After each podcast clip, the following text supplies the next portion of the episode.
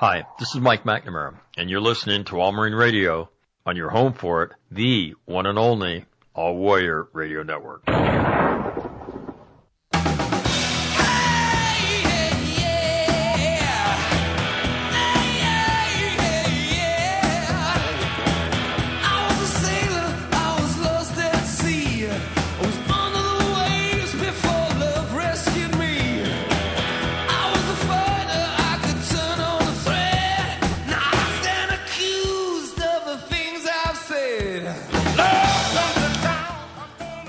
You paid attention to uh, Marine Radio, uh, you know that we've talked uh, a bunch about um, the 15th MEU AAV accident that happened a year ago last week.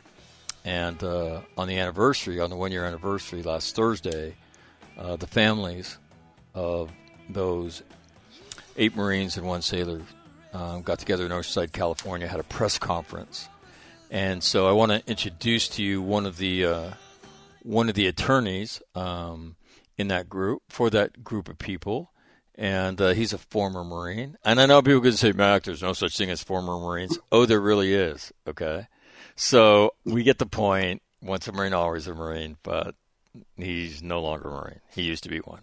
Uh, his name is uh, Tim Loranger, and is it Tim or Timothy? Tim is fine. Tim is fine. All right. So, Tim, first of all, uh, thanks for coming on and uh, and doing this. Uh, appreciate it. And uh, before we can kind of figure out if uh, if you're a good guy or a bad guy, we've got to uh, we've got to hear about you because as Marines, you know, you got to pass the sniff test for us. So, um, first of all, born and raised where? Sure. Yeah. Hey, thanks for having me. And I absolutely understand. Uh, I was born here. I was born in Southern California. Um, I moved around the country a little bit growing up, lived in Florida and Arizona and New York a little bit. And then uh, when I gra- graduating high school in Torrance, California, I enlisted in the Marine Corps. That was in 1988. Uh, and uh, okay, hold on. How does the Marine Corps get on your radar? So you're rolling around Southern California. You're moving around as a kid. Um, the Marine Corps is not for everybody. Um, certainly not for the faint of heart. How does it get on your radar? Uh, it, interesting story. Um, I I grew up in really strange circumstances with a father who was alcoholic, uh, drug addicted, and so I spent a lot of my life without any real uh, stability and direction, and I craved it. And I knew from a young age that I needed to go into the military. Uh, I was a Boy Scout. I was uh, in the Civil Air Patrol uh, as I got older, and uh, I knew I was going in. And I woke up one day and I uh, thinking about the Marine Corps, uh, and for a couple of years, I prepared myself to join. I, it, it was it was my destiny. I have to say that. You were that kid. You seem yeah. like you seem like a normal human being, though. You don't seem like that kid. Well, I'll tell you. You know, the Marines. you know, it was an interesting trip for me, and uh, but I needed to I needed to prove something to myself. Right. This was really about about like I, I need to accomplish this. This it was a incredible challenge, and uh, and I needed it for me. I mean, and and to show probably to show some other people that I I had uh, intestinal fortitude to accomplish, you know, a difficult task. So, uh, well, you know, so I, mean, I truth be told, um, a the way you grew up isn't that uncommon, and I know that because of this the the work I do with um, in in the area of trauma. It's a lot more common than we would think. One of the great epiphanies for me is I've traveled around and spoken um, to probably close to sixty thousand people. Uh, the vast majority of those in the Marine Corps um, is the amount of child abuse and sexual abuse among men in the Marine Corps, and it's been shocking to me the number of Marines that come up and t- tell you that they were abused as a child or they were sexually abused as a child. And when you think about it, the all volunteer force, you know, um, is a, is a magnet for, you know, pretty high functioning people who don't want to go to college and want to get out of town. Hmm, that's an interesting little combination. And it's not because they can't do college intellectually. For most of them, sure. academics in their home not not emphasized so much. Uh, so they're more than intellectually capable of it, but they're looking for a way out. And so I think yeah. it surprises a lot of people when I, I put up statistics that show how much trauma exists in Marines that have, that are part of the all volunteer force um, before they ever ever you know lace up a pair of boots in the Marine Corps. It's pretty pretty pretty astounding. I think it surprises most people. Sure. Yeah, very interesting. And I read some of this information that you link to on your page uh, about trauma, and and uh, and it's a, it's a very interesting subject, and and it makes sense to me. Well, well, let me tell you, you're you're a consumer, man. Of course, it would make sense to you. And uh, yeah. uh, no, but again, I, yeah. I meet so many people like you. I mean, and and you know, and, and the turbulence I had in my life, I was looking for better. I wanted to be part of something you know, that won. I want to be something part part of something good like you, right? Something solid. Yeah. And uh, and I saw that you know everything I'd seen and read about in the, about the Marine Corps. I, I knew the Marine Corps was the best team I'd ever seen in my life. And I, uh, my dad used to manage the Padres, and I'd see Marines in Southern California, as you, I'm sure you did here growing up mm-hmm. here, and they always were impressive. And I was like, man, that's I want to be part of something good like that. So, and, uh, and as an aside, really interesting. Sure. So you you joined the Marine Corps, and what do you do in the Marine Corps? I went in aviation was my big uh, passion, so I went into uh, into aircraft maintenance. Uh, I was with uh, VMF P3 at El Toro. Of course, I got a great duty station, and uh, so I was in South Carolina. Then I came here permanently stationed at, at El Toro uh, with uh, an F4 squadron, the last Marine Corps F4 squadron back in 1988. Okay, um, let's let's do a, a, couple of footnotes. First of all, for those of you who don't know where El Toro is because it doesn't exist yeah. anymore, um, tell everybody where it is, Tim. It's it's essentially in what Irvine, California. I think that was our mailing address, but Irvine, um, right in Orange County. So yeah. right, right where the five and the 405 meet. That's right. right. in Orange County is where El Toro was. I mean, aviation Marines had the best duty station, and then the helicopter guys were over at Tustin, which is like where I live, Costa Mesa, Irvine, Newport Beach area. And these guys, and this is back when Orange County wasn't as populated as now. It is, uh, yeah, it was pretty good quality of life. Now, next, the F4. If you, yeah. if you listening have never heard what an F4 sounds like, you need to go to an air show when one's flying and listen to it. How would you describe it, Tim? Oh, it is just incredible. I mean, you think that an F 18 or, uh, you know, an F 18 sounds powerful when it's in full afterburners. The F 4 is, has the most in- incredible engines that there are. So I mean, it's it's a life altering experience. Yeah, let me tell you, you when you hear it, you're like, uh oh, something bad's about to happen to somebody yeah. because it sounds like a behemoth heading in your direction, and uh, yeah, it's uh, they're amazing. When I was on the aircraft carrier, the Ranger, we had a couple um, RF fours fly out. Yeah, and that do, was F- RF four Bs. Yeah, and do some work with us, and um, you know, and they were uh, they were doing what reconnaissance stuff, and and they had this weird looking nose on them at that point with all their yep. camera stuff in it. But man, when you heard this thing take off and land, it was all, it was awesome. And then I just remember um, driving, and um, and this is even as late as the '90s because they were still in service, and uh, you'd see them flying around Miramar. The Navy still had them, and uh, they might have been in the reserves by then. But when you see an F four, um, whatever variant of it, I mean, when it came over the freeway and you'd be driving underneath it, you could feel it. it they're they're awesome. The um, so how long? So you joined in what year? Eighty eight. Eighty eight, and you get out when? I got out in late ninety two, actually. Late ninety two. So got a high school education, and had you made up your mind? Uh, you said you had a passion for aviation. Any thought of becoming a pilot or doing anything like that, or did you have your sights set on other things? What did uh, what was the plan getting out of the Marine Corps? Yeah, um, I wanted to go to college. I mean, I wanted to go get a degree. Back then, I thought maybe an English literature degree, um, but that was my goal. My goal was I, you know, I had had a good experience. I deployed to Operation Desert Storm and Shield. So I was there for nine months. It was, you know, quite an experience, and uh, and so I was ready to get out and uh, and start my journey through college. So I went to college. Uh, I used my, the, back then the old GI Bill, which didn't pay a ton, but I went to a state college. I went to California State University Northridge, which uh, offers a great education for a price that makes sense. And uh, and I got my degree, and then I decided to go on to law school, and I attended law school in Los Angeles at Southwestern. So how, so so that's not a you know. Um, how does law school get on your radar? When does how do you make that decision that yeah I want to be a lawyer?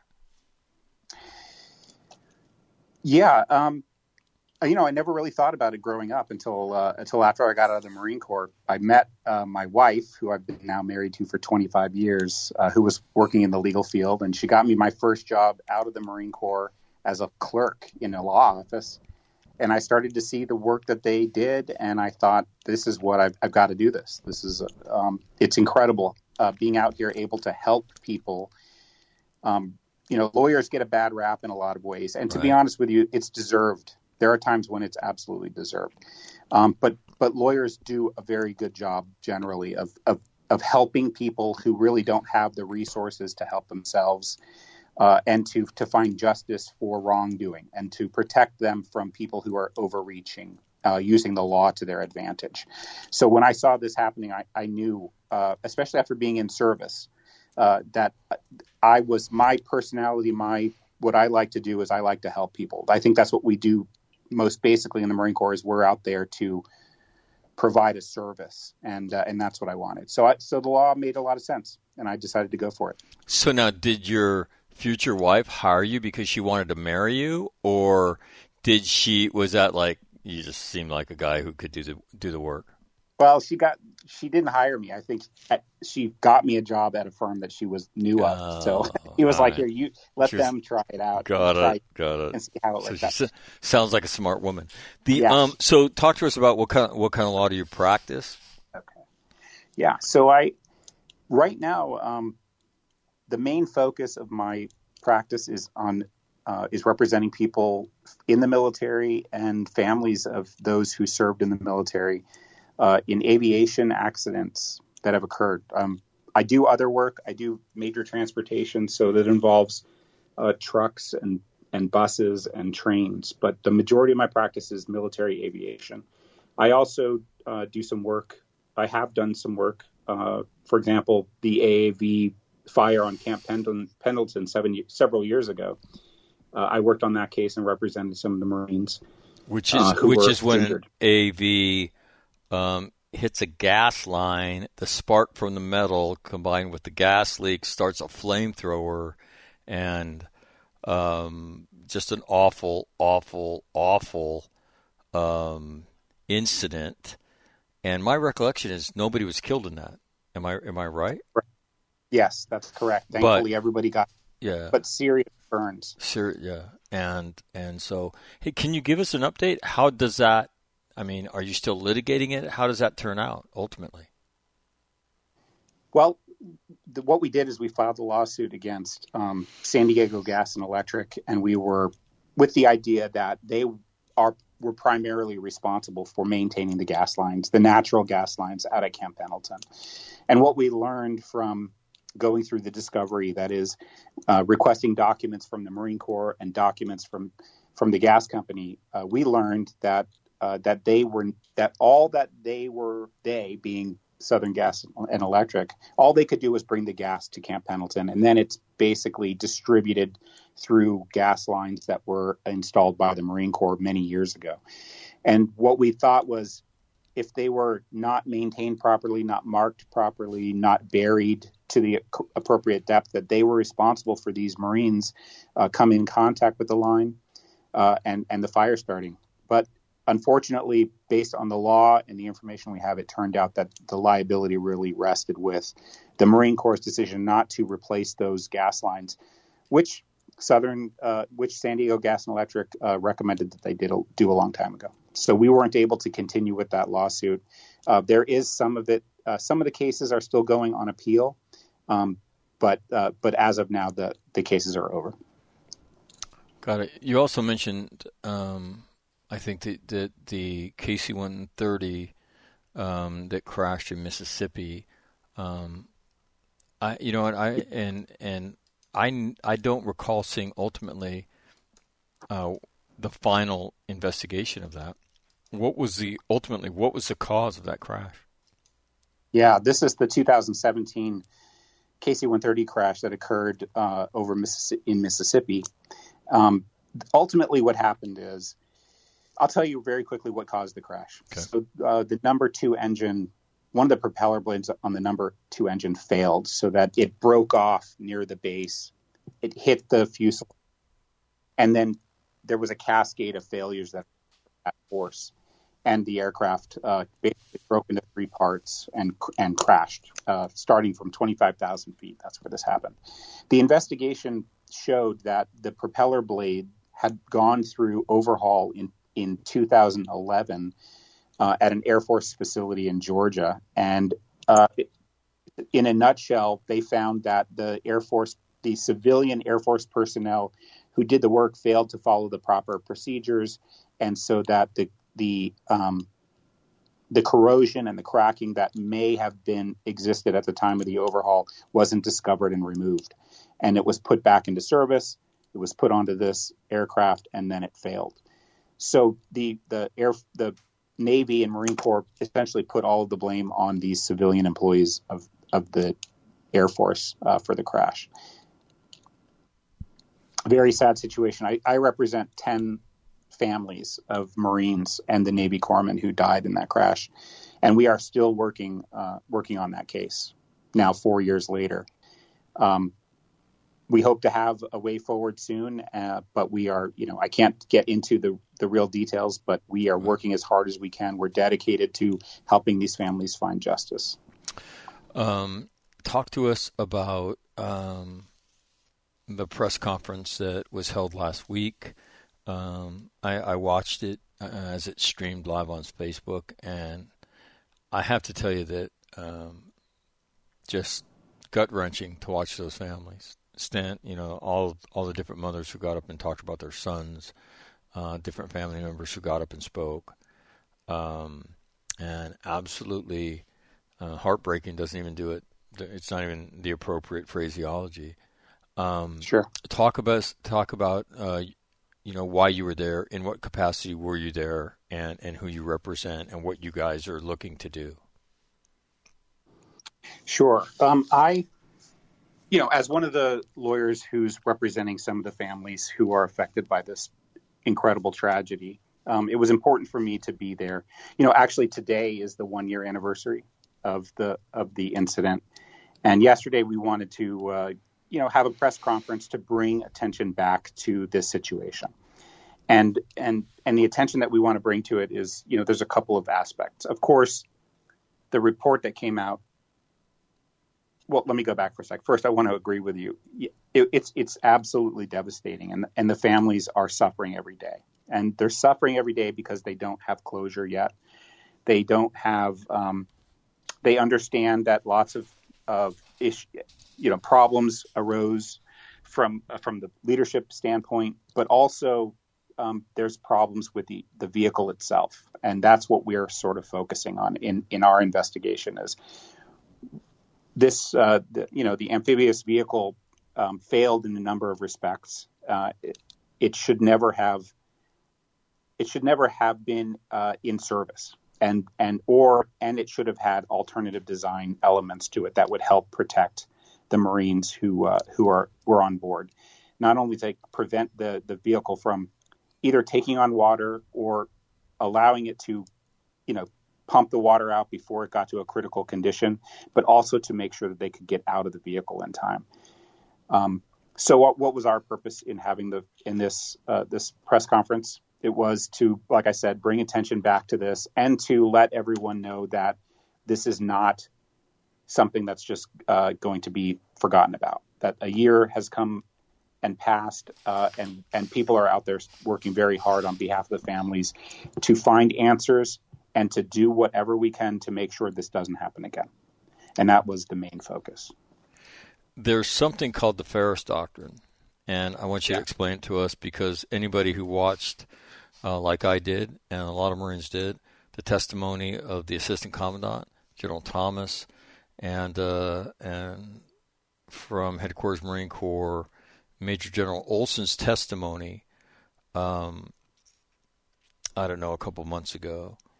Mm-hmm. Um, the the issue of the Feres Doctrine came up, and a lot of elected representatives on the committee um, talked about how uh, you know that the Feres Doctrine ought to be amended uh, for cases of gross misconduct. Uh, is there? Can you give us an update on that? Is there anything coming of that, or was that just political posturing? I'll be honest. I saw the congressional meeting, you know, uh, conference the about this, and I was really amazed to see uh, that you know that someone get up there and really take responsibility, as, at least with words, to say we, we the Marine Corps, we screwed this up. The we are responsible for what happened. But I'll t- let me just give a little bit of background on the Feres Doctrine, if I might. Uh-huh. Um, the Feres Doctrine is something that I'm really from, very familiar with, and that's because of the work that I do, you know, representing the families of of people who've been killed or seriously injured, uh, whether they're in the Army or the Marine Corps, um, through hel- numerous helicopter crashes, um, the KC-130 case, and Feres obviously comes up in this situation. And what it means, here's what it means. There's something called the Federal Tort Claim Act, which is the law that says if you're injured by an action of uh, of an employee of the of the government, the United States government, you have the right to seek compensation for your injuries. So it's a legislative, it's a law, it's legislative, it's a law. It says you have the right to sue the government for compensation. Years ago, back in the 1950s, the Supreme Court um, was looking at a case called Feres where somebody wanted to sue uh, the government, uh, someone who was serving in the military. And the Supreme Court interpreted the Federal Tort Claim Act and the facts of the case to say, look, if you're in the military, uh, we can't have a judge second guessing the decisions that are made on the battlefield. Essentially, that that's what it came down to. And so we can't have our leaders in the military fearing that they are going to be personally sued if they make a decision and somebody is killed or injured. Unfortunately, uh, and that is has been the law since. And we there have been many challenges to the law uh, to find carve outs and exceptions uh, to allow people who serve in the military who put their their lives on the line every day to seek compensation when someone is grossly negligent or when they are injured in a situation that is not related to combat. So that those excuses that they came up with for protecting the government don't apply, right? So if you get on a C 130 and you're just going to fly from the East Coast to the West Coast to be safely delivered to uh, to some training exercise or, or for some other purpose, you don't expect that some maintenance person in Georgia who wasn't paying attention to proper procedures um, allowed a defective propeller blade to be put on the aircraft and it fails, and then you unfortunately you're killed. You know, our position and is that the Feres doctrine re- requires some modification, and so that what we've seen in the in the last year or so is some movement toward that, and that is in a situation where someone has been injured by medical malpractice, the government has said has set up a administrative process that you can follow. So if you or someone you as someone in the military or a loved one is injured by a military doctor, you have the right to petition the government for compensation. So there is some movement to change the Feres Doctrine. Um, we hear legislators uh, or Congress people saying that they would like to do a modification.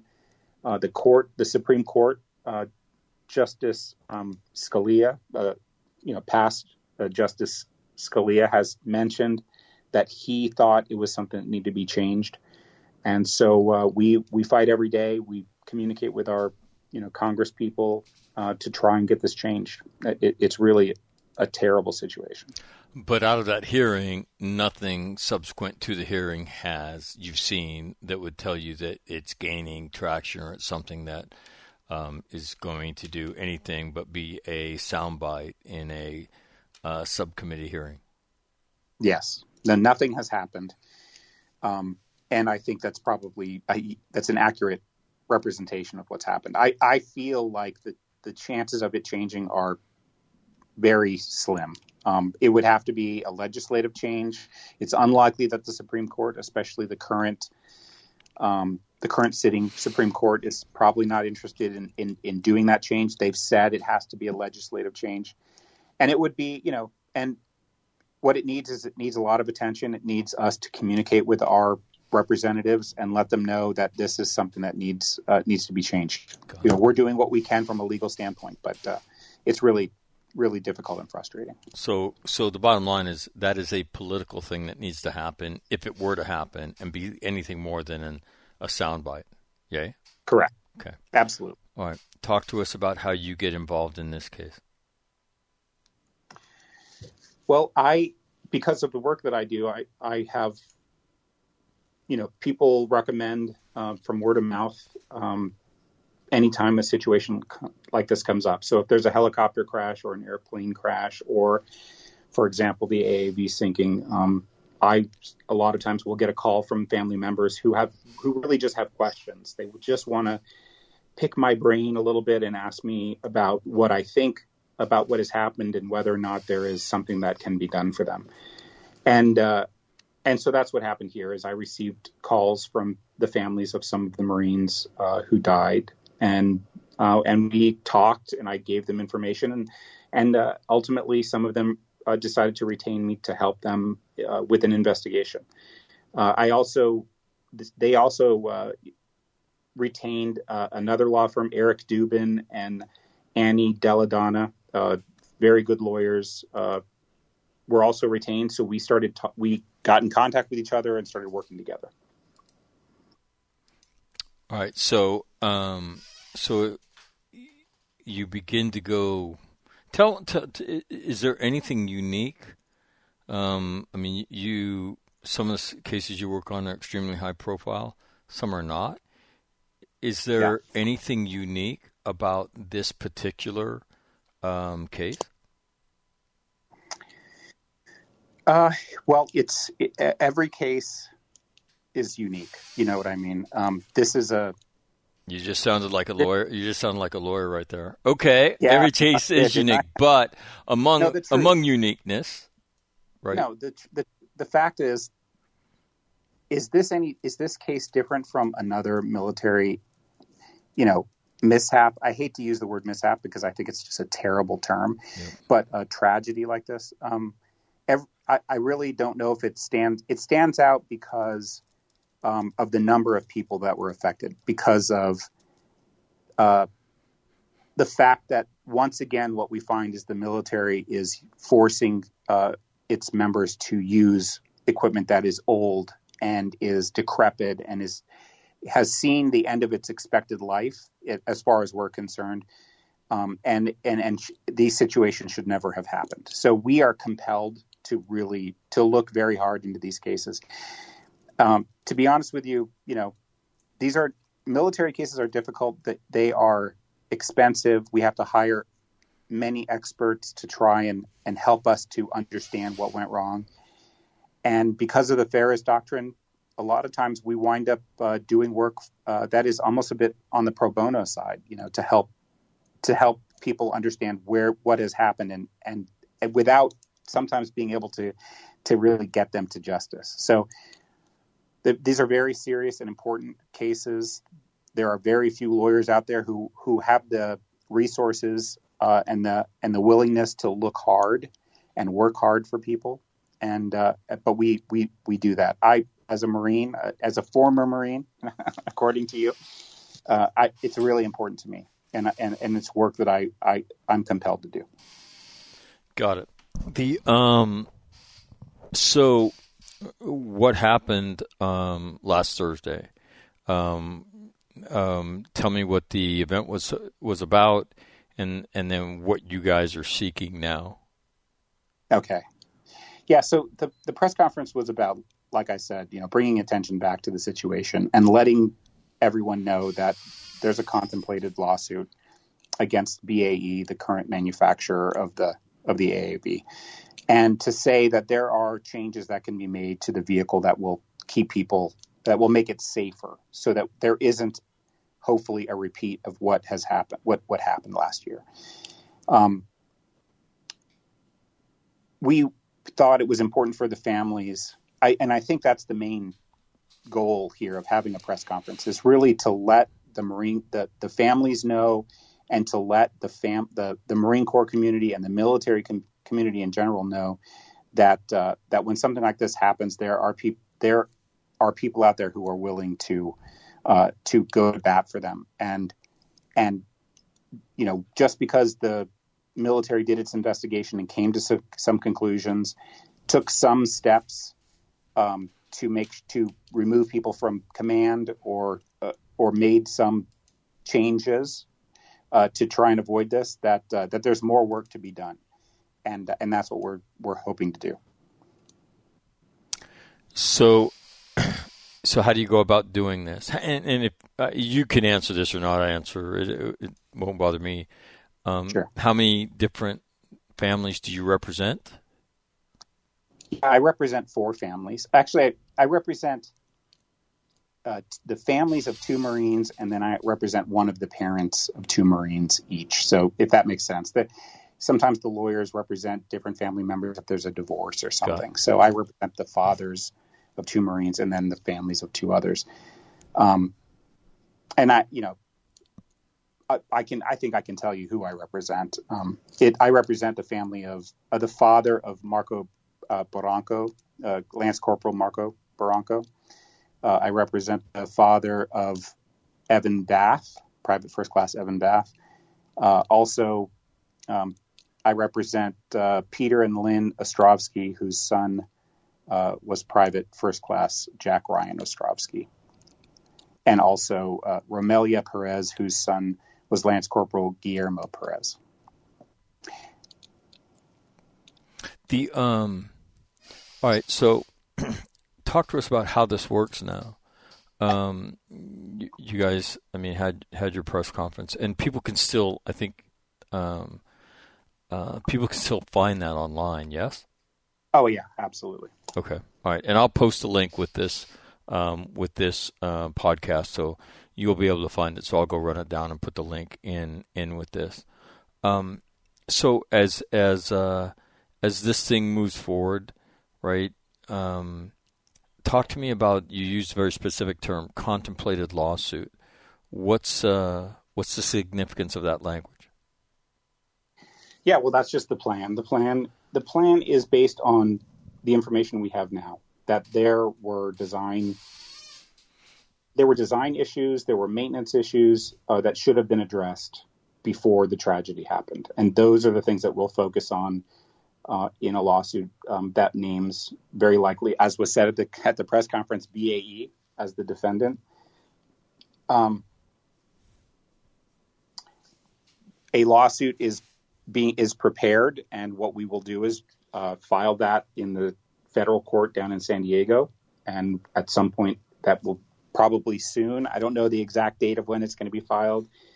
Uh, but it will be served on BAE, and then we will start the process of, of litigating this. So that could happen anytime. So when I say contemplated, I just mean that's what's in the works. Got it. It's planned. Got it. What do you want people to know? Um, what do you want people to know about this, Tim? I want people to know, and I, that what's most important to these families, and and what is really, and and I think we we've heard this during the press conference, but it's really worth emphasizing the families every day are worried about other Marines. They're worried about their sons' colleagues who are putting their lives on the line. They want to make sure that this doesn't happen again. That is the absolute ultimate goal. If what comes out of this is a new design uh, for um, the cargo, you know, the, the cargo doors to open appropriately to give people a fighting chance to get out if there's an emergency, that is a win to uh, make sure that um, that this that maintenance is done properly, that uh, that there's appropriate money spent by the military in making sure that Marines and other service members have the best possible equipment. That's a win. So this is really has nothing to do with what can be recovered for the families in a lawsuit. This is absolutely about safety. and and you know, unfortunately, what we can't do is hold is take the you know take the government to task on this. We can't take them into court and and really expose to the world um, poor decision making that that occurred uh, that resulted in in these these tragic deaths. Um, but but through the litigation, we can that some of that will be highlighted, and that's an important aspect of the case. But that's what I think is most important. We want we want BAE to know that if they're going to make millions of dollars off of contracts with the U.S. government, that they have to make sure that safety is uh, is is critical. That is the most important aspect. Of course, there's issues of functionality and uh, and and the mission, and the military has a unique, uh, you know, approach to to de- designing a vehicle like this. For example, it has to accomplish the job, but it also has to make sure that the people who are going to be using it are are kept safe. Okay. Got it. So, um, so what is next? What's the next thing we'll see? Uh, well, the next thing you'll see is that uh, there will, I'm sure there will be, it will be in the press that a lawsuit uh, has been filed. Um, of course, you know, there, it's it's it's possible that we will have some communications with BAE. Um, I don't, I can't disclose whether or not we have had any discussions with them, but there there will be a, some announcement that a lawsuit's been filed, and then the process will begin. How long? Um, you mentioned your work on others, uh, on other, um, I, like you say, I struggle to even find the right word. Incidents, accidents slash incidents like sure. this. Um, yeah. And accidents, I mean, I, I, know family members that just recoil from that word because they say this is not an accident. This is the logical yeah. outcome of a whole series of things that aren't done right. Um, so I'll just use the word incident. Um, these things um, unfold over over years, right? Professional lawyers, corporations have, you know, have big budgets, and and here you have family members trying to do the right thing, um, what they believe is the right thing. So, um, how long do these take? I mean, it. I mean, you, I know you don't have an answer for that, but um, if you were going to advise somebody, generally, how you know, is do you have you know three to five years? to to to see any to get the, these things resolved, or yeah, do you have any sense I, of that? Sure. It, it it I can say comfortably it takes it generally takes several a couple of years to several years. I mean, I've been there. I've, had cases, unfortunately, that have gone on for six or seven years, um, and that is a, and I can sort of explain what, what happens with that. You know, the, we're even though we're not suing the government, we're dealing with government which is holding on to all of the evidence and information, right? It belongs to the Marine Corps and the Navy. And so what we have to do is go through a legal process of requesting access to it so that we can, for example, have our experts look at the AAV in this case. That's uh, there's a it, to say that it's a bureaucracy is a huge understatement. I mean, you everyone who's listening to this understands nothing moves quickly uh, when you need it to be done quickly. So that process can take a year just to get access. It can take longer just to get a hold of what, what needs to be looked at. Like I said, either documents and information or access to the AAV itself. Um, so I have I also seen cases where it has taken a year, only a year, to get the case to resolution uh, in very clear liability situation. But that is a function of of the, the defendant that you're dealing with. So like you said, um, they have a lot of money. They have insurance companies uh, that have a, a, lot of money, and they have the resources to to make these things sort of drag out uh, for a long period of time. We do everything we can to move it forward as quickly as possible, um, but it does take time, unfortunately. All right. Um, as we kind of wrap this up, sure. Um, what haven't I been smart enough to ask you about this specific case?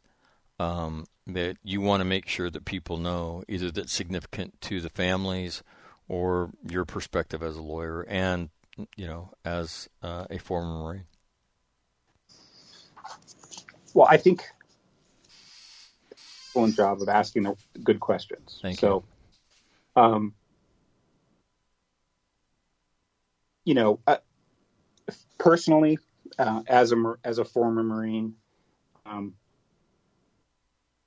I just want to say, you know, this is this is such an important issue. These the safety issues related to the equipment that people have, the the the fact that the military sometimes forgets to look far enough into the future um, as far as budgeting, um, as far as uh, contemplating what things, uh, what is necessary to, to keep people safe. I mean, that, those are really important issues that get lost sometimes. And what litigation does is it, I think it refocuses people on those, the important people, the people in charge. It refocuses them on that. Uh, litigation lawsuits have a real, um, as much as we don't like them, as long, you know, as much as uh, uh, people have a sense that it's it's it's about someone trying to make money it really does focus people's attention on what's important, and that is safety. Um, as far as the families are concerned, this is a journey for them to try and understand how this could possibly happen to their sons. The, they, when their sons joined the military, they knew that they were potentially going to be put into danger, especially these Marines who were taking on, uh, you know, the real hard work that the Marine Corps does. Um, and they knew that there could be a time when they they might be deployed and they would be in a dangerous situation. They may not come home. They knew that was a possibility. What they didn't know is that their sons could die when they were at home, um, you know, right down the street, essentially um, going through training and learning how to do their jobs. And it is so devastating for them. Um, and it it really blows their minds because they had they have expectations of our of the Marine Corps and the military to to be uh, you know to be honorable and to be uh, knowledgeable and to make good sound decisions. We just all agree on that. So for them, it's finding the answers that they need to understand how this could possibly happen. And now that they're seeing what went wrong, they want to make sure it never happens again. I mean, th- that's the most important part of all of this if people are looking to get a hold of you, uh, if they have questions or or you know information or have something that they might think is relevant to what you do, um, and again, uh, Tim is a former Marine, so he gets this. He understands the culture. How do they get a hold of you, Tim? Yeah, they can email me. I can give them my email address. Yeah, go ahead. I'll I'll write sure. it down and put it in in in this. But uh, go ahead. Sure. I'm going to give you my. It's T A Loranger L O R A N G E R at gmail.com. That's my personal email. And I'm happy to uh, respond to any questions that people have. If there's anybody, just to add this, if there's anybody who's listening who's still in the military and they, I want them to just be cautious about um, you know, about information that they might have. Um, in order for us to get real information from people, we have to go through appropriate process. And I don't want anyone to put themselves in jeopardy. Um, I know that some sometimes I'm approached by people who know something and they want to help. Let me know, and I can get a hold of you through the appropriate channels. Because I just don't want anybody to get themselves in trouble. Right. No, and that's important. That's yeah. important. So, TA Loranger, L O R A N G E R, at gmail.com. T A Loranger. The, um, all right.